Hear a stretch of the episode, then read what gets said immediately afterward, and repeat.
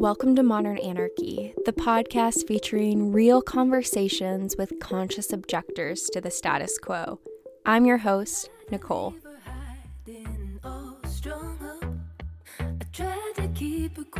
but she's screaming inside of me. I tried to keep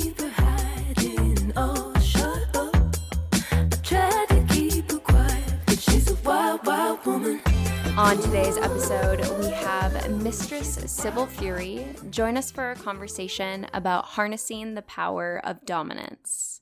Together, we talk about early kink memories in Catholicism, the risks of having only one erotic mirror, and Mistress Sybil Fury's fascist state. Y'all, it is episodes like this that make me so joyful for the life that I am living because this is a dream. Being able to talk about liberating pleasure, liberating play, exploring parts of ourselves that have been repressed. Ooh, it is just so incredibly juicy that I am just delighted at my future career in this space and happy to be sharing it with all of you, dear listeners, who are tuning in each week. I also want to say happy pride, y'all, to all my queers out there. This is our month. This is our time to continue to riot and fight for the world that we believe in and also celebrate the beauty of our magic. And this title, oh my goodness, how many people have clicked on this episode because it pissed them off from the title? Hi, I see you. I am here and I'm going to explain myself.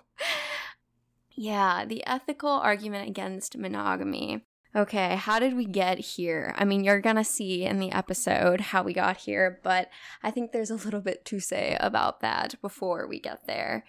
Mistress Sybil told her story of becoming a dominatrix while in a monogamous relationship, one that she continued to have while doing her dominatrix work.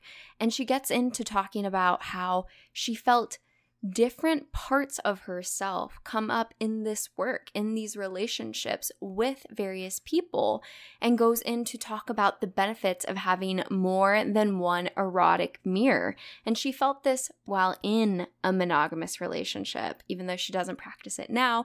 It was one where she talks about being able to feel that change in her and notice the benefit uniquely of having erotic containers and how it is actually very different than the types of relationships we can have with friends and our family. It quite literally brings out parts of you, your psyche, your identity, the space to play with them because of this unique container let's take some time to slow down and process what we mean by the word monogamy, right? Because to some people, monogamy means you can't hold hands with anybody else.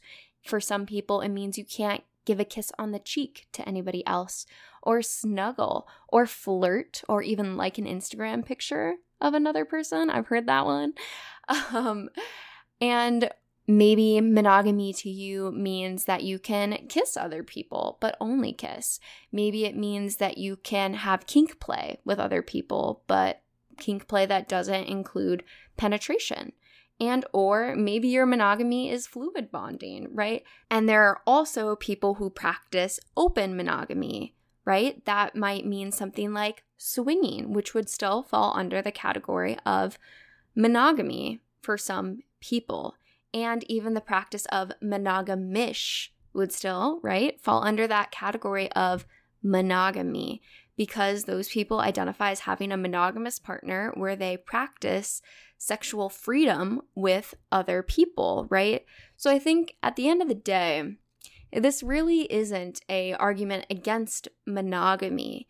It is a argument against sexual and erotic fidelity where the only place that you are practicing and or playing with your sexuality is with one person. We need to have more erotic mirrors, right? Maybe that's flirting with another person or watching porn, right? And seeing yourself reflected in porn as you intake that media. The reality is, we need other relationships to show us parts of ourselves, right? Whether that's even reading erotic content, you have to remember that when you are reading erotic content, what you're really reading is an author's narrative. They are telling you a story, they are painting you a picture, and you become in relationship with that person. And that story shapes your sense of self and how you play erotically. And what we're talking about here then is having spaces for multiple erotic mirrors, whether that means in person where you do flirtation, whether that means where you do kink play that doesn't include penetration, right? Like there's just such a range here of various ways that you can tap into different erotic mirrors, but trying to figure out all of your eroticism, your sense of self that is connected to that with one person, with one thing, I would say is pretty tricky. And, you know, I can only talk about my own lived experience here and say that since recording this episode a few months back, I found a relationship where I could play with my dominant side. And you know what? It was lovely.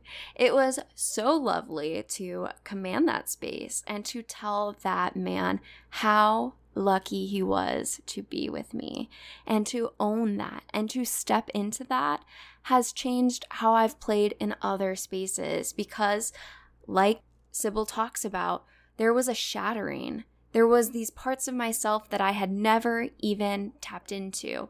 And we'll unpack all of that in this episode and probably for the rest of my lifetime exploring these things, right? But I tapped into it and it felt so juicy that I will continue to explore everything in that space and invite other people who feel that calling and desire to play with their dominant side that, you know, it might feel new and it might feel uncomfortable, but if you feel that calling to go there, there is something there to explore. There is something there to play with.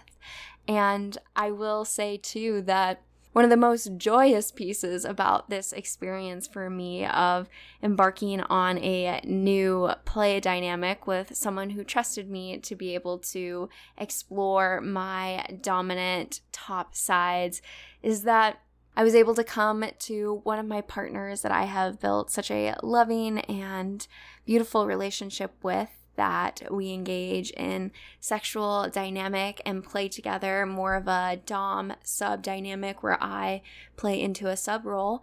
And y'all And it was so good to be able to come to him and talk to him about my experiences, to talk to him about where my head went during that first time trying to navigate a Dom space, because it's also one that he knows.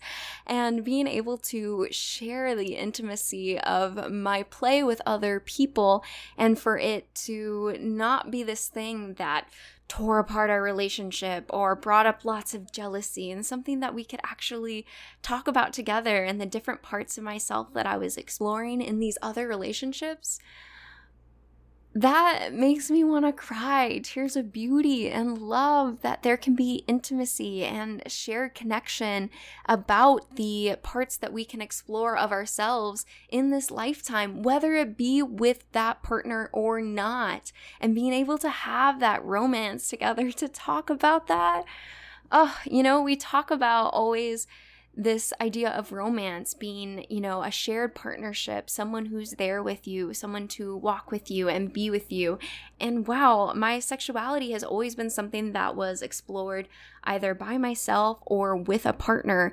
And to be able to have partnership and process the other parts of myself coming up in different partnerships it's just a level of intimacy I have yet to experience, the one that's filled with freedom and a sense of independence created through multiple relationships and the connection. And I'm just, yeah, I am so happy to have these relationships in my life and to be exploring these things. And it's so beautiful to have partnership in that space, a space where Y'all, every single sex experience I am having and kink experience is teaching me and unlocking parts of myself that I didn't know existed. Okay? That was not the kind of sex that I was having before when I was doing PV vanilla living by the scripts. Like, I am unpacking parts of myself and my identity during every experience.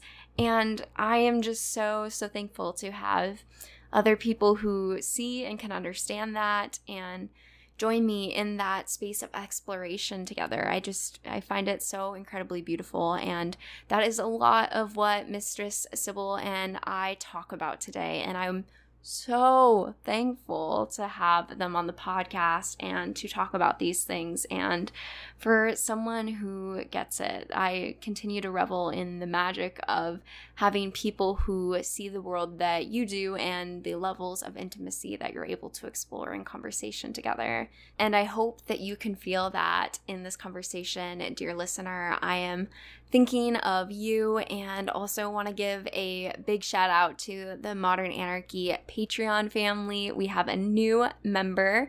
Thank you, Chloe. I really appreciate you for joining the movement and supporting the long term sustainability of this podcast. It is your direct donations that fuel and keep this podcast running. And so I am so thankful and excited to continue the fun and juicy conversations on the private Patreon page with you and all the rest of the Modern Anarchy family.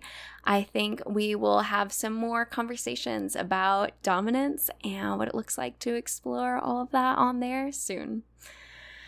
All right, y'all, this is a juicy episode. Buckle up, listen to it twice. I have already listened to it multiple times and continue to gain things from this episode, and I know you will too.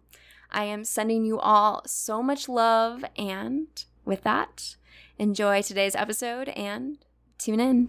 Okay, cool. Well, then let's dive into it. If, if you're feeling good with it, I can start asking you questions. And then I know we talked a little bit about like navigating the, the personal um, space of this. And I'm hoping that I could ask you like your journey into becoming a Dom, if that is a part of your story that you're willing to share and feel comfortable with. Mm-hmm. That first, is that where we're going to start? That's where I would like to start. I would love to hear about your journey into becoming a Dom. Yeah. And where that started and all the steps that I'm sure are a part of that journey.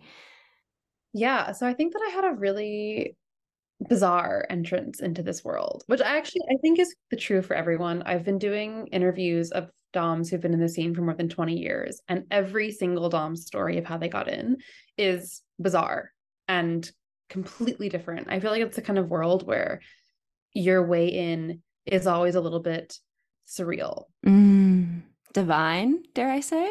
It, it feels divine. Yeah, yeah. It's very much so divine. So I was working as a labor organizer mm-hmm. and I was trying to apply to grad school and just was quite burnt out from the experience of being an organizer and didn't have the time to apply to grad school. And my then best friend and now wife was an artist and was kind of just giving jobs on Craigslist and found this job listing to beat up men for money. And she was like, Well, what if you just quit your job and we do this? And at the time, I was in a monogamous long term relationship with a man. I had never explored kink in my personal life. And I had actually just a few months before that, she and I had both confessed that we had had fantasies that were sort of non normative for much of our lives. But I was so terrified of those fantasies as someone who was raised Catholic that I had never looked for porn ever. I had never searched for it. I had never talked about it because I was so afraid of finding myself in that media. So she knew that I kind of had this inclination. Yeah. And she talked me into it because she's really good at talking people into doing things. And it was the sketchiest fucking oh, dungeon. Oh god. of course it is. Of course. dungeon is like a really generous term. I showed up to an Airbnb on the Upper East Side and it was like this man with this like flat rimmed hat who just was like, all right, want to do this? Great, cool. You over 18? Excellent. Uh, pick from this bag of duffel bag of lingerie and we're going to take your picture. And I was like, what? I. I put on like a superhero mask because I thought that's what you were supposed to. I, I was like, I'm gonna, not gonna show my face. And my wife actually came up with the name because I had to find a name right there on the spot. And she knew kind of my own interest in kind of Greek mythology and she was like, Well, you're a really perceptive person. You're someone mm-hmm. who sees a lot. Like, what if you're like one of the Sybils, like someone who sees? And this all happens within the first like 20 minutes of getting to the dungeon. And it's wild to think of how much I've grown into that name since. But yeah, so I all of a sudden I'm Mistress Sybil. I'm in this lingerie, and I remember this session request comes in, and this woman who was sitting on the couch was in like sweatpants, like eating like t- seamless takeout. And I watched her get the request and just transform within a matter of 10 minutes to the most incredibly stunning person I've ever seen in my entire life. I mean, she's in these like eight inch pleasers, this like PVC outfit. And I was just beside myself. Ah. I, my sexual awakening will happen soon this. I love this. um, but I watch her go into the room with this man and I started to hear the sounds of her laughter and the impact and I it was like something inside of me just snapped. I was like, I don't know where the fuck I am. I don't know how I ended up here. I don't know what's happening, but this is right. And so everything kind of came out from that. Like mm. I then kind of found out I I like started I googled what BDSM was. I started looking up what kink was. I like wow. held longer before I knew what it was. Wow. And that was wrong in those early experiences um, that everyone turned out okay but yeah it was this like really you know the cart was before the horse and i was trying to catch up to what was happening but it was like the plan was already in motion i was already going to be a dom and it was just that i had to get there Wow, which I can imagine is quite the journey. You said you came from a Catholic background. How do you think that played into all of that? I mean, it's a huge part of it. I, it's a huge part of it. I think that so many people experience this, and you know, I, I when I was younger, my my early now I understand my early kink memories. I remember like getting off on seeing the bruises on my classmates' knees during Lent because I went to like one of those Catholic schools where you had to pray in front of all of the stations of the cross, and as the wow. Lent went on, you know, you're doing it every single day for an hour, so you would get these bruises and I remember like like looking at the bruises as we were going from station to station and then looking at these like amazingly graphic images and like thinking praying and thinking about the nails and like you know and we would often be like instructed to really meditate on those like experiences of flesh that was huge in terms of like me f- experiencing that eroticism mm-hmm. and i actually in, in mm-hmm. college I had kind of shied away from Catholicism after, you know, as I was kind of growing into myself in my teenage years and then got into college and was really fortunate to be in a religion department mm. where everyone that was there was really interested in kind of feminine poetry and feminine okay. mysticism. And I started learning about Catholic mystical practices and was like, oh, there's a Catholic tradition that I am a part of that I resonate with that takes the experiences of spirituality that I've had for my entire life and demonstrates that that's actually a part of what it means to feel faith. And that is part mm. of what it means to mm. God. Mm. So I was like reading about Angela of Foligno, like slicing her tits open before I was knew that I was kinky. I don't know that story. What is that oh my story? God. And I'm looking to see if I have her book in here. I do. Angela Foligno is this amazing Christian mystic, and she would just have these like amazing visions. Like she couldn't go into she was like banned from most churches because if she went, she would immediately strip herself of all of her clothes and just jump onto the cross and start like gyrating against it. And everyone knew that it meant that she was like divine, but people were like, we can't have mass. I love this crossover though. I love this crossover. and you know, she would like bleed from her nipples and know that it was like her stigmata on her chest and yeah. was like meditating on visions of like God's, you know, like the the wound from God as not just like, you know, on on Jesus's side, but also also also like a life-giving cunt. Yeah. Like these were like, you know, this is fucking 1300s, I think, 1200s. Wow. So I was like reading all this in college, like, I'm super vanilla. this is just homework. right. Um, right. Yeah. So I think that was a huge part of the Catholic like thread. Totally. And I think that's what I find interesting too is that when you were in that stage, there was maybe like a lack of awareness of what was going. I mean, that's something definitely I felt as someone who is queer that went through the church and then would be like using, you know, queer content to masturbate. But I was like, of course I'm straight. Like this is just what I did. Like the just this lack of awareness of what I was doing and where like the implications for that. So I'm curious how, yeah, like you had these desires, but it didn't register for you as kinky at that time in your life. Yeah, I mean, and I think this is something I, as a Dom, I feel really grateful for the fact that repression is on the surface. I mean, this is like Freud tells us this. Like, we think that repression is deep down. Repression is always right there. I think at one point he describes repression as like, you know, it's like a code that we just don't have the key for, but other people do. And I think as a Dom, a lot of my practice is really paying attention to the things that are just under the surface for someone and knowing that I can play with them. Mm-hmm. And this was part of mine. Like this this was right under the surface. It was so obvious to everyone that was around me. I mean a, a very good friend of mine in college, a, a gay male friend, gifted me a Wartenberg wheel in my junior year and he was like, "Just hold on to this. I think you're going to want this one." Ah! so everyone else felt it but you. Yeah yeah and i feel like now it feels really wonderful to be in the p- position where i can feel other people's secrets yeah yeah and i guess it makes me so curious too for like all the people out there that think they're not kinky that might just not know.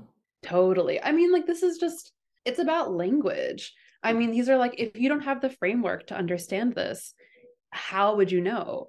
And and you you hear about this from a lot of people who the shift from of client experiences from the 90s to the aughts and mm-hmm. the dawn of mm-hmm. the internet i mean people who had these vague senses of things that were kind of non-normative about their sexual practices suddenly for the first time ever are like oh my god there are people out there who've shared this with me and the how the internet completely transformed that so yeah i think that having that like link like language framework changes so much for people. And if you don't have that, how do you make sense of the ways in which you're just confusingly different?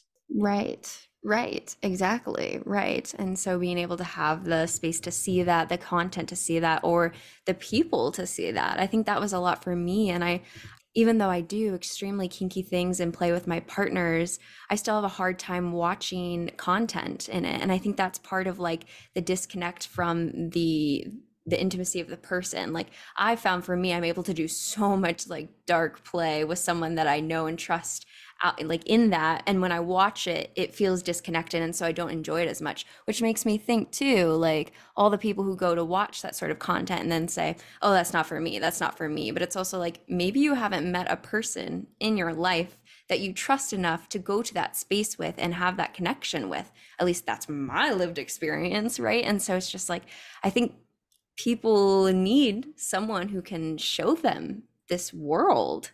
Totally, totally. I think, and this is like a huge part of leather history. I mean, leather history was about, you know, finding someone who could be your guide into the scene. Yeah. You know, and and making those connections and those relationships. And we can, you know, debate about the difficulties now of the fact that you can kind of enter the scene as anyone. But I think ultimately, I think you're right that even if you are just entering the scene as someone, eventually you need someone who can help you engage in that dialogue with yourself. Mm-hmm. I mean, like, mm-hmm. this is a relation between self and other, with the self as one of the others. yeah, say more. So, in order to experience yourself as other, you need a third to in- play that dance with. Mm. And I think that is one of the real values of prodoms. That's something that we do. You know, I think there's so many parallels between what we do and like the psychoanalyst because we are the other upon which someone can like project their shit and who can then like take those projections and do something with them lead someone to somewhere. Obviously there's so many ways that this can happen in people's personal lives and when it does happen it's amazing. But for many people that's just not possible. Mm, right right right. And so is that what you feel like you had in that experience when you first stepped into that room and or maybe not because did you not have that who who taught you or how did you then yeah step into that yeah that's an interesting question i don't think that i was taught that at that moment I, and i think it's also like as someone who came into the scene in the way that I did, I don't think that I'm someone who had like a a mentor or like a yeah, guy. Yeah, yeah. And so I think that I had moments, like small moments throughout the years in which I've been taken in deeper and shown more Yeah. By someone. I had an early dynamic with someone who was a submissive for many months. And I would say that our scenes were the first time when I was like, oh, this is a me. Your desire for me, your worship for me is showing me a version of myself that feels right. And it's a wild feeling to feel yourself reflected back via someone else, but know that what they're showing you is you. You know, it's like kind of a, a, a mind fuck. But that was the first time that happened. And you know, it's happened continually. I mean, I was just thinking actually today about the first time that I played with like a queer uh, masochist. Mm-hmm. And like the first time that I like hit her, really Mhm. hit her, I could feel like a shattering in me. And it was like, oh, there's a depth of my desire to ruin someone that I, it actually, like, I remember it terrifying me in the moment. And I had an impulse to like really pull back from the experience. Yeah. Fortunately, trusted myself and she trusted me and I trusted her that we were able to kind of go there. But that was, you know, only maybe two years ago. And that is an instance where I was taught more of myself through Mm-hmm. someone else. Totally, which I think makes sense within like the psychological realm of theoretical thought that I study. It's always talking about how our sense of self is created in relation with other people, right? Like my identity is created through all the mirrors of relationships that I have. So it makes sense that we would have a mirror who shows us a different part of ourselves that might not be activated maybe when say I'm with my mom, right? Like that's a different space, a different part of myself that is not coming through compared to a relationship where this is being activated and brought out. And so I think part of that then is like yeah, how do you get access to those mirrors? Where is that space to be able to have that? Because I think about part of the people who are in more like monogamous dynamics and don't have space with you. But I think about the people who are in those spaces too, who like want to explore these things. And I want to help people in that space to be able to explore these things. And they don't have access then within the restrictions of, of their commitments to be able to do that. And I think it gets tricky because then I'm like, how does some person step into this when this is the mirror that you've had for your whole life? And I, I, I would say you need a different mirror. And I think that part of this that I've been thinking a lot about, I actually I, have been reading. I don't know if you've read Avgi Saketopoulou's "Sexuality Beyond Consent." It was no, just I'm going to write it down. It is an amazing book that completely unraveled me. I read it nonstop for five straight days, and it was an, an incredible, incredible book. But it really helped me understand for the first time the importance, like the specific importance of erotic containers. Mm. Because I think that's something that really you know, I think that I was someone who it wasn't a monogamous relationship before I started being a Dom and remained in that relationship for several years into starting this work. And I think one of the things that was the most surprising to me was how these sessions that I was having with submissives, we were going places with each other that it's different from just meeting someone on the street. It's different from like having coffee with somebody at a coffee shop. Like it's not just the like debasement and the abjectness of the encounter. It was like in this sexually charged place, they were discovering things of themselves and their desires that were completely, oftentimes completely new to them, mm. and vice versa. I was having those same yeah. experiences. And it was really surprising, especially when, you know, like not all clients are are people that you're normally attracted to.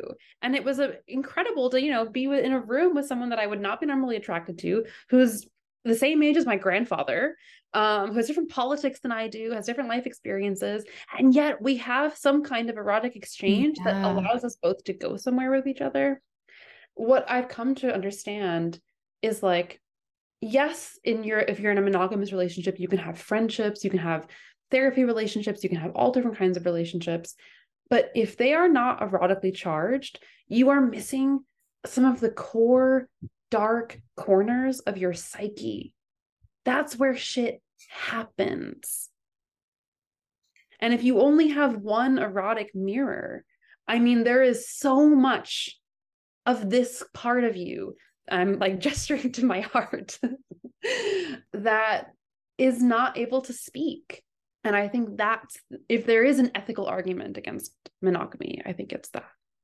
Ooh, Ooh, I fucking love it. I fucking love that as a title. my God. The ethical argument against monogamy. Hey man, I've sat with that multiple times on this podcast of like as as someone who had stepped into the space of trying to figure out whether polyamory or monogamy was for me and navigating that and even finding these partnerships where I felt like this person met all the boxes and yet they weren't willing to play or go into the spaces that I wanted to do. And like I wanted to be able to access these d- different parts of myself that come out through different relationships and that just being an inherent reality of the situation. And so feeling like yes parts of my identity would be quite literally cut off by only having one. And I'm always conscious too of like not wanting that to ever be an attack on monogamy, but also I feel like there's really an inherent reality to the fact that you have different parts of yourself activated through different relationships, sexually or not, right? And I think we understand the non sexually part of having different friends that have different parts of you that activate different things. But it's like somehow we forgot, um, because of multiple things, that sexuality isn't that much different or it's very different. It's it's i think it's extremely different. Mm. i think it's a place where the more and more can happen right? The more and more ex- of experience can happen. It's the place where like those forces that try to bind you together are put on the chopping block. Mm. like put up at risk. Mm. and i think there's an obligation to like encourage the people that we love to like experience those aspects of themselves because what we experience in those erotic domains can translate into lasting changes for ourselves and our identities after the fact. I mean, this is why this in this text, Sake talk a lot about slave play mm. as like a, a reason for thinking about this, you know, thinking about the like antebellum he, like sexual healing or um I think whatever it's called as like you go to this space to have these erotic experiences that are challenging that will bring up desires that you want you didn't ask for. I mean this is a huge thing about eroticism. We feel desires that we did not choose. We did not check off a box that says i want to get off by being like dominant. I want to get off by sucking toes. Yeah. The the erotic desires us. Yeah. And if we don't have any place to reckon with all the messiness of that then we're holding repressed like hangups around that in our day-to-day life. So I, I do think sexuality is different. Yeah. The repressed parts of ourselves then come out in maybe problematic ways right? Like that repression. Yeah same i feel like it's coming up for you something with that. I mean, yeah, I feel like I see this, you know, I've been on, I've gone on a whole journey with this with clients because I've seen clients who want to play out complicated experiences of misogyny for them. Yeah. And even those who are looking for kind of fem- femdom fantasies, they're often really shrouded mm. in sexualized and racialized fantasies, even if that isn't spoken. Yeah. And I, you know, as the person who is kind of the object of that, the other of that exchange, yeah. experience that person's kind of sexual drive and for i think a few years when i first started felt really complicated about it, it was mm. like i'm learning that so many men have really fucked up understandings of women and people that are going about in their normal day-to-day lives are harboring these things that are quite violent and i think that's true but i think that when pro-doming is done right or when bdsm is done right the tops in those experiences can create containers in which we can allow for people to have cathartic cathartic release from those desires and then come out the other side different. Yeah. And not bring that into their everyday life where yes. it could be silent to a whole different degree. Yes. Yeah. Yes. Yes. Within a safe container with all of that it's a space to be able to dare i say move through those emotions which is a lot of what psychology is teaching me to help people do, right? Is to talk and to embrace those feelings and to move through them. And so, you know, I asked the field of psychology, why do we not recognize this as an important way for us to embrace those feelings, those repressed shameful, quote unquote, right, parts of ourselves and to be able to have a safe container to play, move through, embody those feelings. Yeah. I mean, especially because, you know, talking is important, but actually like dramatically experiencing them, I mean, totally different. I, yeah, I don't know if like I I'm really someone that I return to a lot in thinking about this is is Frantz Fanon's work on the psychopolitique. He was a psychoanalyst, an activist from the early kind of 20th century and while he was in Algeria working with colonized peoples um, developed this idea of social therapy where for people who couldn't like if you're a marginalized person his conclusion is that you can't feel okay in the normal everyday world. It's not going to feel good for you. If you're a trans person if you're a uh, you know a woman if you're a black person if you're a disabled person like and you are feeling experiencing psychosis or you know any kind of mental illness he's like what am i what are you going to integrate into? A system that is demanding your negation? Like that wants to destroy you you have nowhere to go and so his idea was like creating group therapy experiences in which people collectively imagined worlds in which they could exist in which their existence was possible Oof. And I think of BDSM scenes like that. Yeah. I think of BDSM scenes as opportunities for us to create worlds in which the kinds of identities and experiences of self that are otherwise impossible become possible for this, mm-hmm. even if it's just temporary, even if it's just fleeting, but it still can provide relief and maybe it can show us the way to something new, mm. you know? Yeah. So I think that's kind of the ethical dimension of it. Yeah, yeah, yeah. I'm curious if you could fi- uh, think of an example to give people a sort of story of what that sort of looks like. Because I'm vibing with you, but I think a lot of people who have never engaged in this would be like, yeah, what are y'all talking about? Like, what is this transformation thing you're saying? Because I've never done this and I don't know. These people are crazy, right? Like, give us some context. Yeah, that is true. Fair point. But I love it. I'll think of I the the the scene that comes to mind immediately is like I had a scene once with a non-binary person who was like really early into their journey into transness and like trans experience and was like at a place of like really intense dysphoria around mm. their gender yeah. Um, or around their genitals and their, their sexual organs mm-hmm. and wanted to do a scene that was a ritual in experiencing their body differently yeah so we did the scene where I, because I love genital torture, it's like one of my favorite kinks. Yes. Um, give me any kind of genitals and I will fuck them up. yes. um, and so we did the scene where I turned every single nook and cranny of their body into a cock and a pussy. Mm. I like bound their elbow together, for example, and like made the base of their elbow like a cock and I like bit it and I squeezed it and like scratched it. And then I flipped the elbow around the crease and like ate it out as if it were a pussy. And so went from their head to their toe and helped them discover all of the different places in their body that could become their genitals of any kind that they wanted yeah. and experience the full range of pleasure and pain and sexuality from finding their genitals everywhere. Um, and so in this world that we created, their gender was all over their skin. and, you know, obviously they're going to go back to a world in which they, you know, have to like engage with their dysphoria and it's every day. And mm-hmm. it's not like it's going to be cured in an instant, but I hope that that experience helped them shift something in their journey to understanding that. Right. Yes, a different relationship to their body and the space that they can take up. And so much of this I'm hearing is like the power of play, right? hmm Yeah, I feel like play is like making up a world. Play is making our own rules, and the rules are real. In play, the rules are very real. I'm like, how amazing that we get to make up our own world, you know, and a world in which we're like, if we don't like the world that we're in in our everyday, let's make a world in which it's different. Yeah.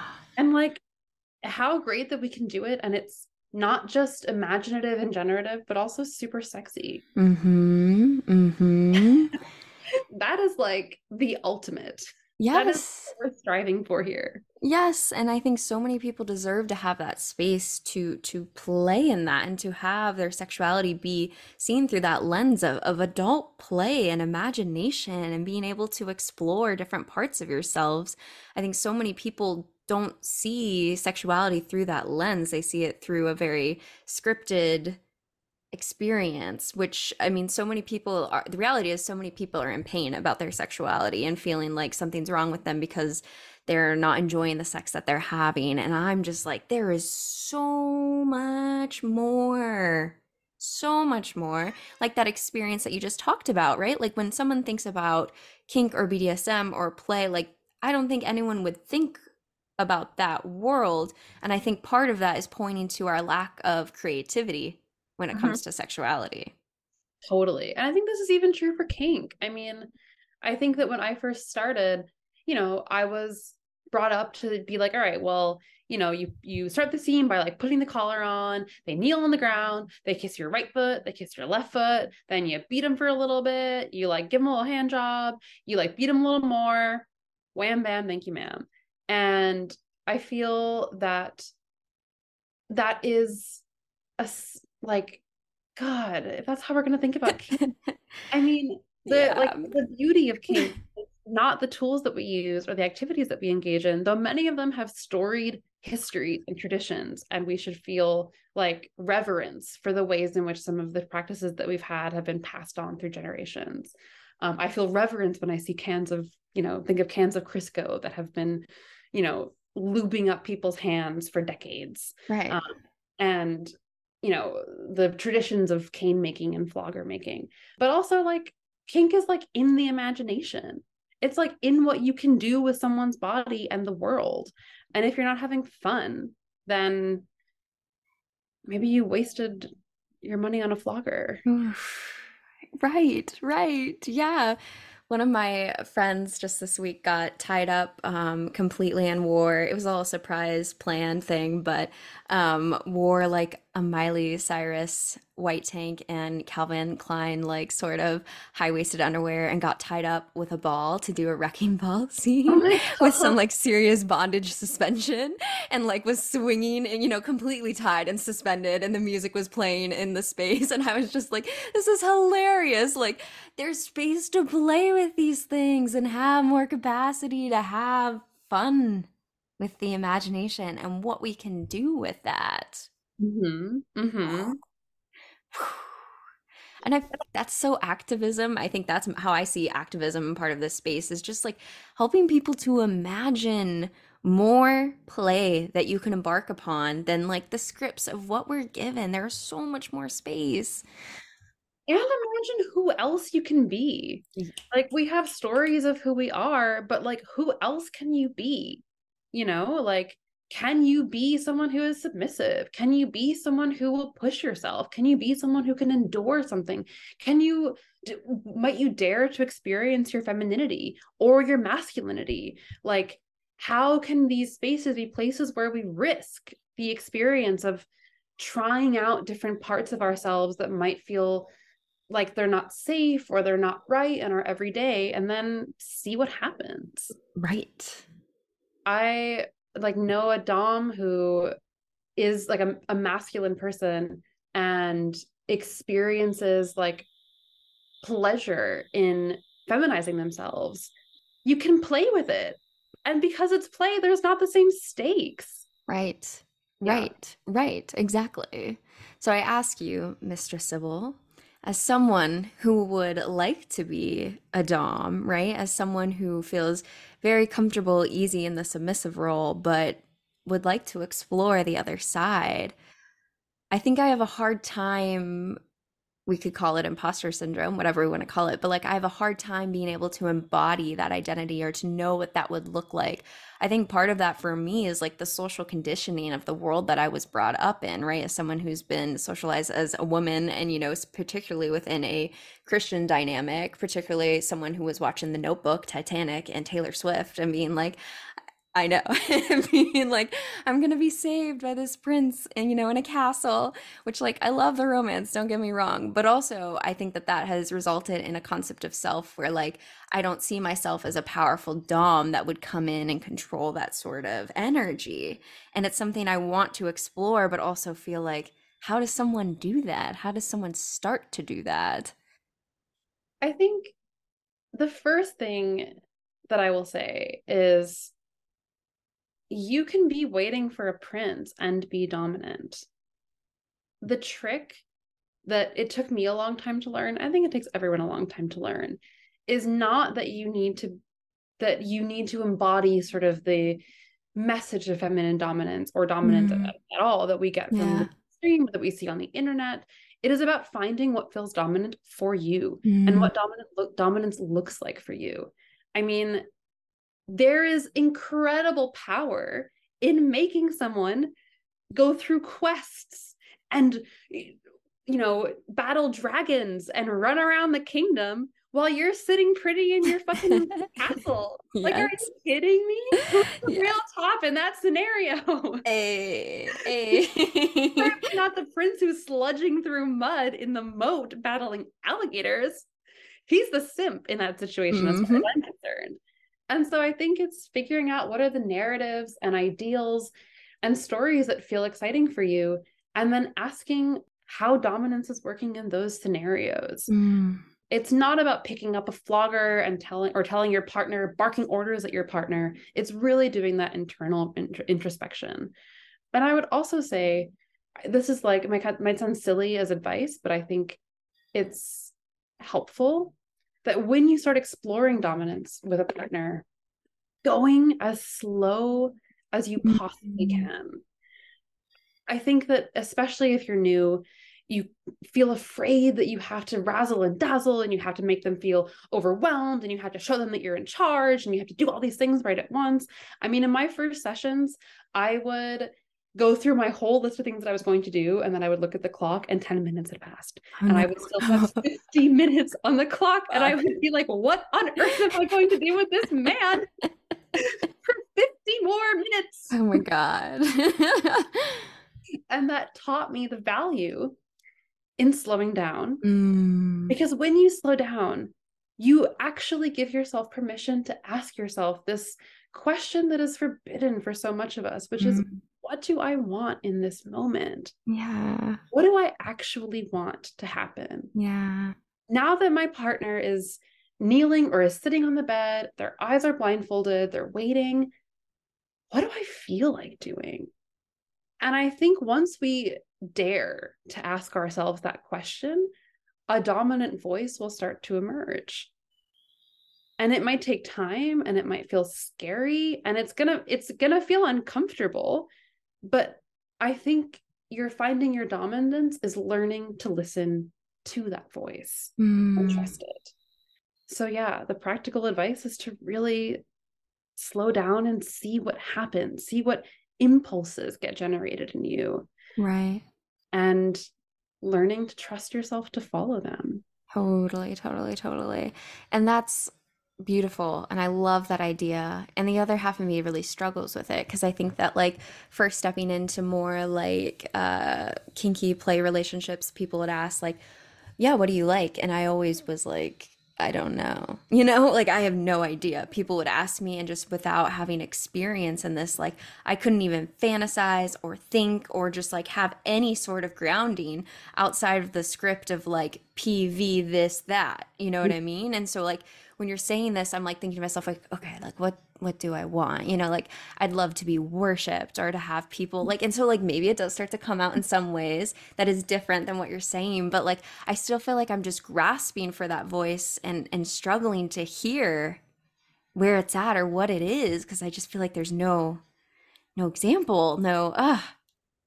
I mean, I think that like I'll say two things on this. One, I think that impulse of wanting to be worshipped is a place to start. Totally. Totally. It's extremely dominant to be yeah. like, I what I want from you and what I want you to do is worship me in this specific way and make me feel this way. Right. Giving yourself the space to actually ask that of someone recognize that you want that and feel what it feels like to get it is you building the muscle of your dominance. Mm. And I think also something that um this is not my idea, this is Mistress Trinity's idea. She's mm. someone like she's a collaborator of mine and she once told me that she differentiates between not just tops and bottom but active and passive as 2 mm. energies that you can have. So you can be an active top. For instance, I am a fan of hurling people into walls. Mm-hmm. I greatly enjoy. I would I would say that I'm more of an active top. I don't love being worshipped a ton. And active bottoms are service bottoms, people who want to, you know, do work for you, do worship for you, versus a passive bottom who wants to be strapped up to the bed and just be taken on a journey. Mm-hmm. You can also be in a passive top. Yeah. You know, my wife, Mistress Cleo, is passive top par excellence. yeah, tell me. her sessions, and she just like lounges on the bed, gorgeous cat and just like demands someone do exactly what she wants them to do. And the way that she holds space like only three things will happen in like 45 minutes but it's so riveting that it feels like everything is happening. And feel how much her bottoms are obsessed with her as well they should be Right. You know, and she can throw her whip two or three times, but knowing exactly when to do it and doing it only when she wants and only giving as much as she wants and not giving any more because she's a fucking princess. That's dominance. And so I think letting go of the myth that dominance has to be active totally is a good first step and journey. Yeah.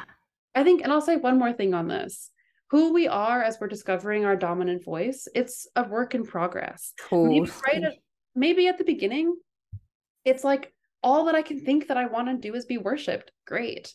But then maybe as it happens more and more, you're like, well, it might be kind of fun if I worshiped you while I was like pinching your nipples.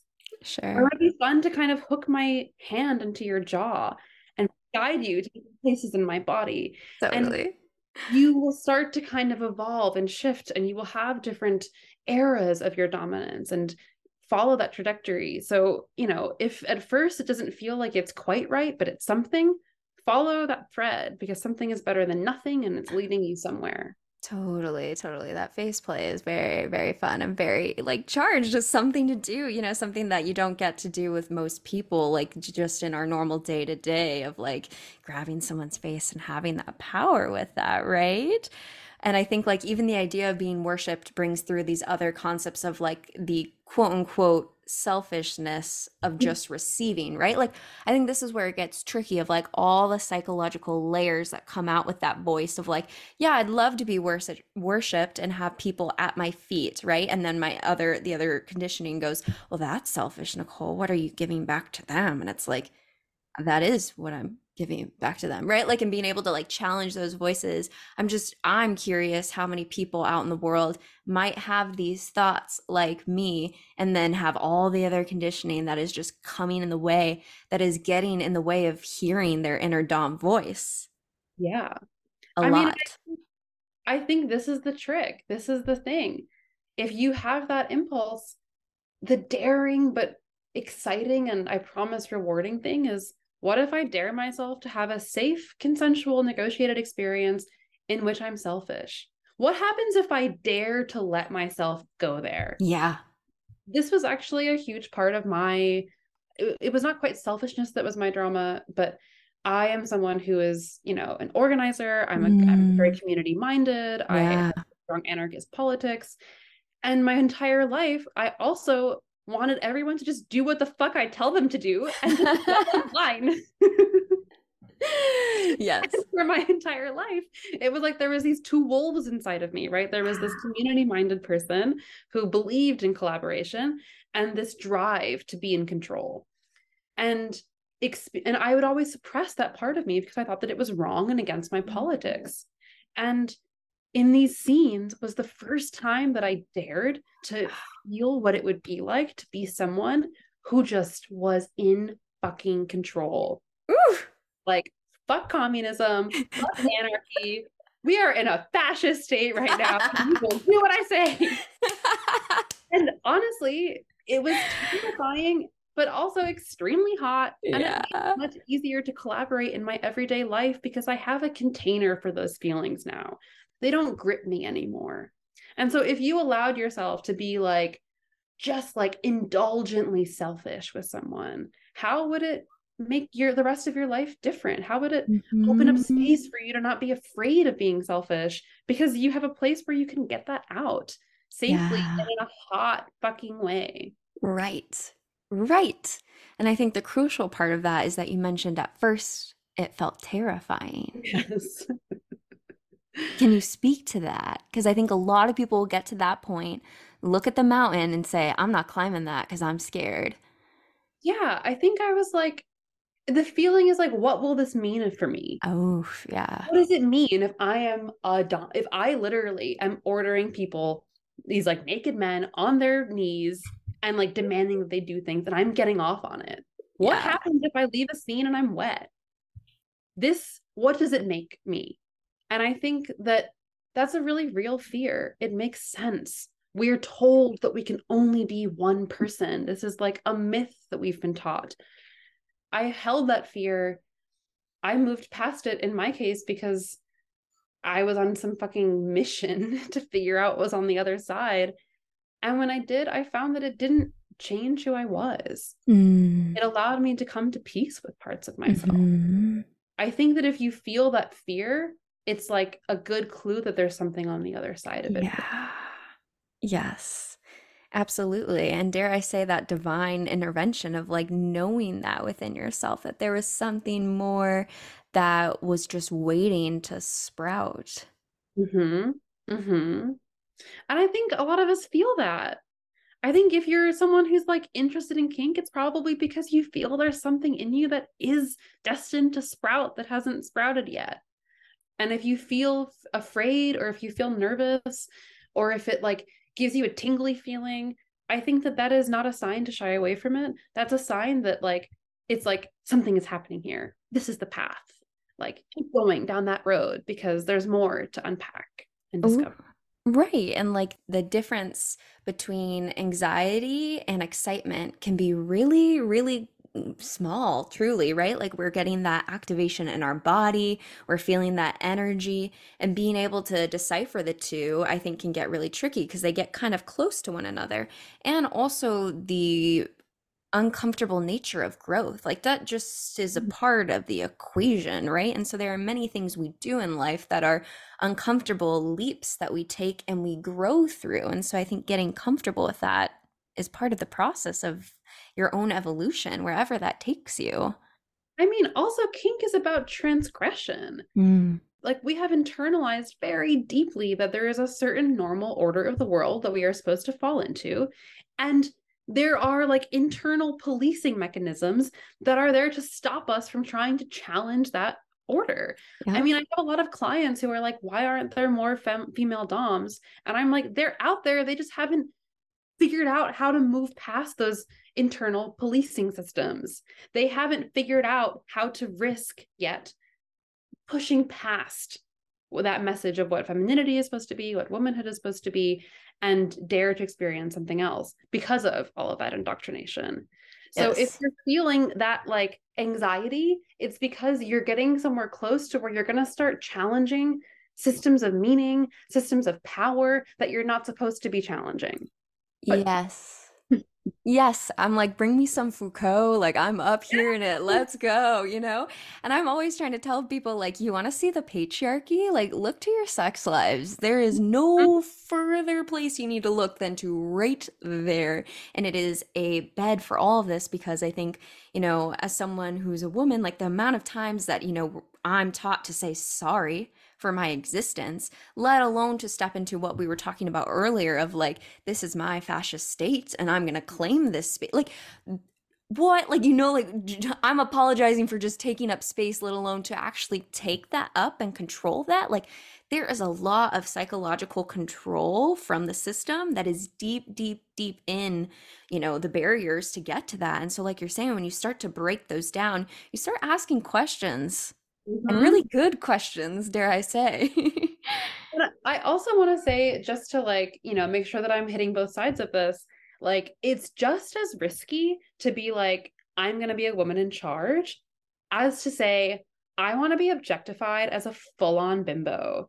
Like that is also risky because we're not really supposed to desire that. We're supposed to just be at discomforting peace with it. And so, like, fem bottoms or masc bottoms who like want to kind of indulge in the pleasure of patriarchy, the pleasure of objectification, just as risky, just as scary, and just as transformative. Oh, I've loved it. like, like, just talk about taking off the cognitive brain and just being a piece of meat. Like it, it, it feels so good. hot. Yeah, exactly. you know, it feels like the first time that I like played with a bimbo, I was like, this feels wrong. It feels mm. wrong to mm. really objectify a woman. Yeah. But also then thank God we have spaces where we can feel these things that are wrong. And thank God that she can experience this in this hot negotiated container as opposed to some fucking rando Tinder date who's not going to appreciate the risks that she's taking, the surrender that she's going to, and the awareness that she has nearly as much as I will. Absolutely. And all of that creates a crucially different container than experiencing objectification on the street through random catcalling. That does not feel good. I do not like that, right? And putting that into a container where someone honors the intensity of that sort of experience and what you're giving through being submissive in that creates a radically different container that leads to a radically different transformation. 100%. It's all about the container. Yes, always, always. And it's so funny. Like, I remember recording with Empress Wu, like early on, like two years ago at the very beginning of this, like, podcasting journey, and just being like so enamored with them and just being like, this is amazing. And then following them on Instagram, be like, I want to be this. And it has been such a light, I would say, like, you know, an angel in my life of some sorts of being like, there's someone who does this and I could be like this. I could be like this. I want to be able to be like that, right? And like it's just so crucial to see those like you were saying these callings in mm-hmm. ourselves that are are gentle and light at that time and being able to start to explore and play with them and have the space to like live that out and the transformation that can come through that. And I think that we live in a really exciting time where like you know, leather has changed so much and it constantly changes. But I think we live in a really exciting time where people like Wu, people like Mistress Odette, people like Cleo, people like Lucy Sweetkill, people, you know, these Doms who are thinking Dia Dynasty, who are thinking about kink in this like radically kind of transformative, ritualistic, yeah, creative, artistic yeah. way. Yin Q, obviously, these are people who are really opening up, I think, kink to a whole different genre um, of experience and doing it in ways that are like blatantly queer, even yeah. though it's also within the kind of commercial BDSM space, which I think is super exciting. Yeah, I think bringing in like a different aesthetic. You know, the classic femdom aesthetic is amazing, but I think they are opening up kink experiences to a different kind of aesthetic that is making it something that people who didn't identify with the like red, black, dungeon, mean, leather, you know, vibe can now identify as something that they can see themselves in. Which, mm-hmm. yeah, I feel really excited that I can be part of that generation and meeting with and playing with a lot of those people. Yes, absolutely. Because that's activism. That's providing a example of how to show up in the world that we don't see otherwise. And like you said, it creates an ability for someone like me, other sort of people to look and be like, I could do that. Mm-hmm. I could mm-hmm. definitely do that. Like, I like that. And until we see that person embodying that, sharing that with the world, we just don't even know that that's possible. Yeah. You just gave me so many good recommendations for the podcast. I'm like, y'all, where are you at? I need to talk to every one of you, and we're gonna work on this together. Ugh yeah they're all amazing and i feel really like i think one more note that i'll make about on that kind of group of people is that i feel like something that's really different about prodoms today is that we invest a lot of time in turning these energies onto each other and ourselves. A lot of the people that i've mentioned are people that i've played with personally and who i know have asked for scenes from each other and other doms. You know, we, I think, take really seriously a commitment to, you know, some of the things that I've talked about and that we've been talking about around kind of the political aspects of kink, the transformational aspects, the capacity for it to unshatter, the power of play and imagination. And it's something that we create for ourselves. And like, I'll tell you that having a bunch of DOMs creating a container for each other, nothing feels like it. That is magic. Yeah. That is power. And yeah, I think it's a really, I think it feeds all of us and it ends up really informing all, of our practices. That makes sense because we grow in relationships, right? Yeah. So then you bring all that energy together and you grow together, and the co creation of that sort of space sounds so empowering. Yeah. Uh-huh. Yes. yes. Never man, how hot it is. absolutely. And man, if I could gift that sort of experience to everyone, that's my goal. Like, how do we get everyone to feel that level of embodiment in whatever capacity that is for each person and their own identity? But man, I want people to feel that level of sexual embodiment and power. The next stimulus package from Biden should just be like one session with the dominatrix yes. for every I think that that would change the game. I really do. I really do think being able to like sit and be with someone who knows how to embody that space, it will bring out those parts of you that you didn't even know existed, that you didn't even know existed, speaking from personal experience, right? yeah. I want to hold a little bit of space as we come towards the end of our time. Do you feel like there was anything that maybe we didn't talk about that you really wanted to hit on today? Otherwise, I have a closing question that I can bring our experience to. Um, no, I think we covered a lot of we covered a lot. Good. Yeah. Good, good. Well, then the closing question I ask everyone on the podcast is what is one thing that you wish other people knew was more normal? Was more normal. Oh my god. Yeah, easy question. Easy. I'm conflicted about this question because on the one hand, I'm like so many kinks are normal and people don't think so. I mean, every single client that I have comes in and is like, I bet you've never heard this before, but I actually have a foot fetish and I don't do do do that kind of thing. And I'm like, brother, every man on this fucking planet has yes. a foot fetish. But I also want to just advocate for the value in thinking that something is not normal. Because if we on once we understand that something is normal, I think it loses a little bit of its erotic uh titillation. So I actually think it's great when people don't realize how normal something is in terms of their erotic desires because it allows them to like indulge in the thrill of it mm. a little bit more. Mm. I think it would be a really sad world if kink was totally normalized. Mm. If like it was just as basic as going to this, you know, buying a donut and having a cup of mm. coffee. So I don't know if there's anything that I wish people knew was more normal. Yeah. I think we should protect the uh marginality and transgression mm, of kink. Mm, yeah. I feel like if I had like a box for like what it means to be an anarchist and the amount of people who I've given this question to and be like, well, I don't agree with normality. I'm, like, I'm like, you're checking the boxes. There's many guests who have come in and been like, no, Nicole. And I'm like, that's right. That's the right answer, right? um, but totally, yeah. So, so like normalizing the non-normal nature uh, of the eroticism? Maybe, maybe anything normalizing the the the experience that of something foreign and yeah, scary being inside. yeah maybe that. yeah. maybe it being something that we all we all know that we all have weird, bizarre, unspeakable, erotic fixations and fantasies and desires. And just because we have them doesn't mean we're a horrible person.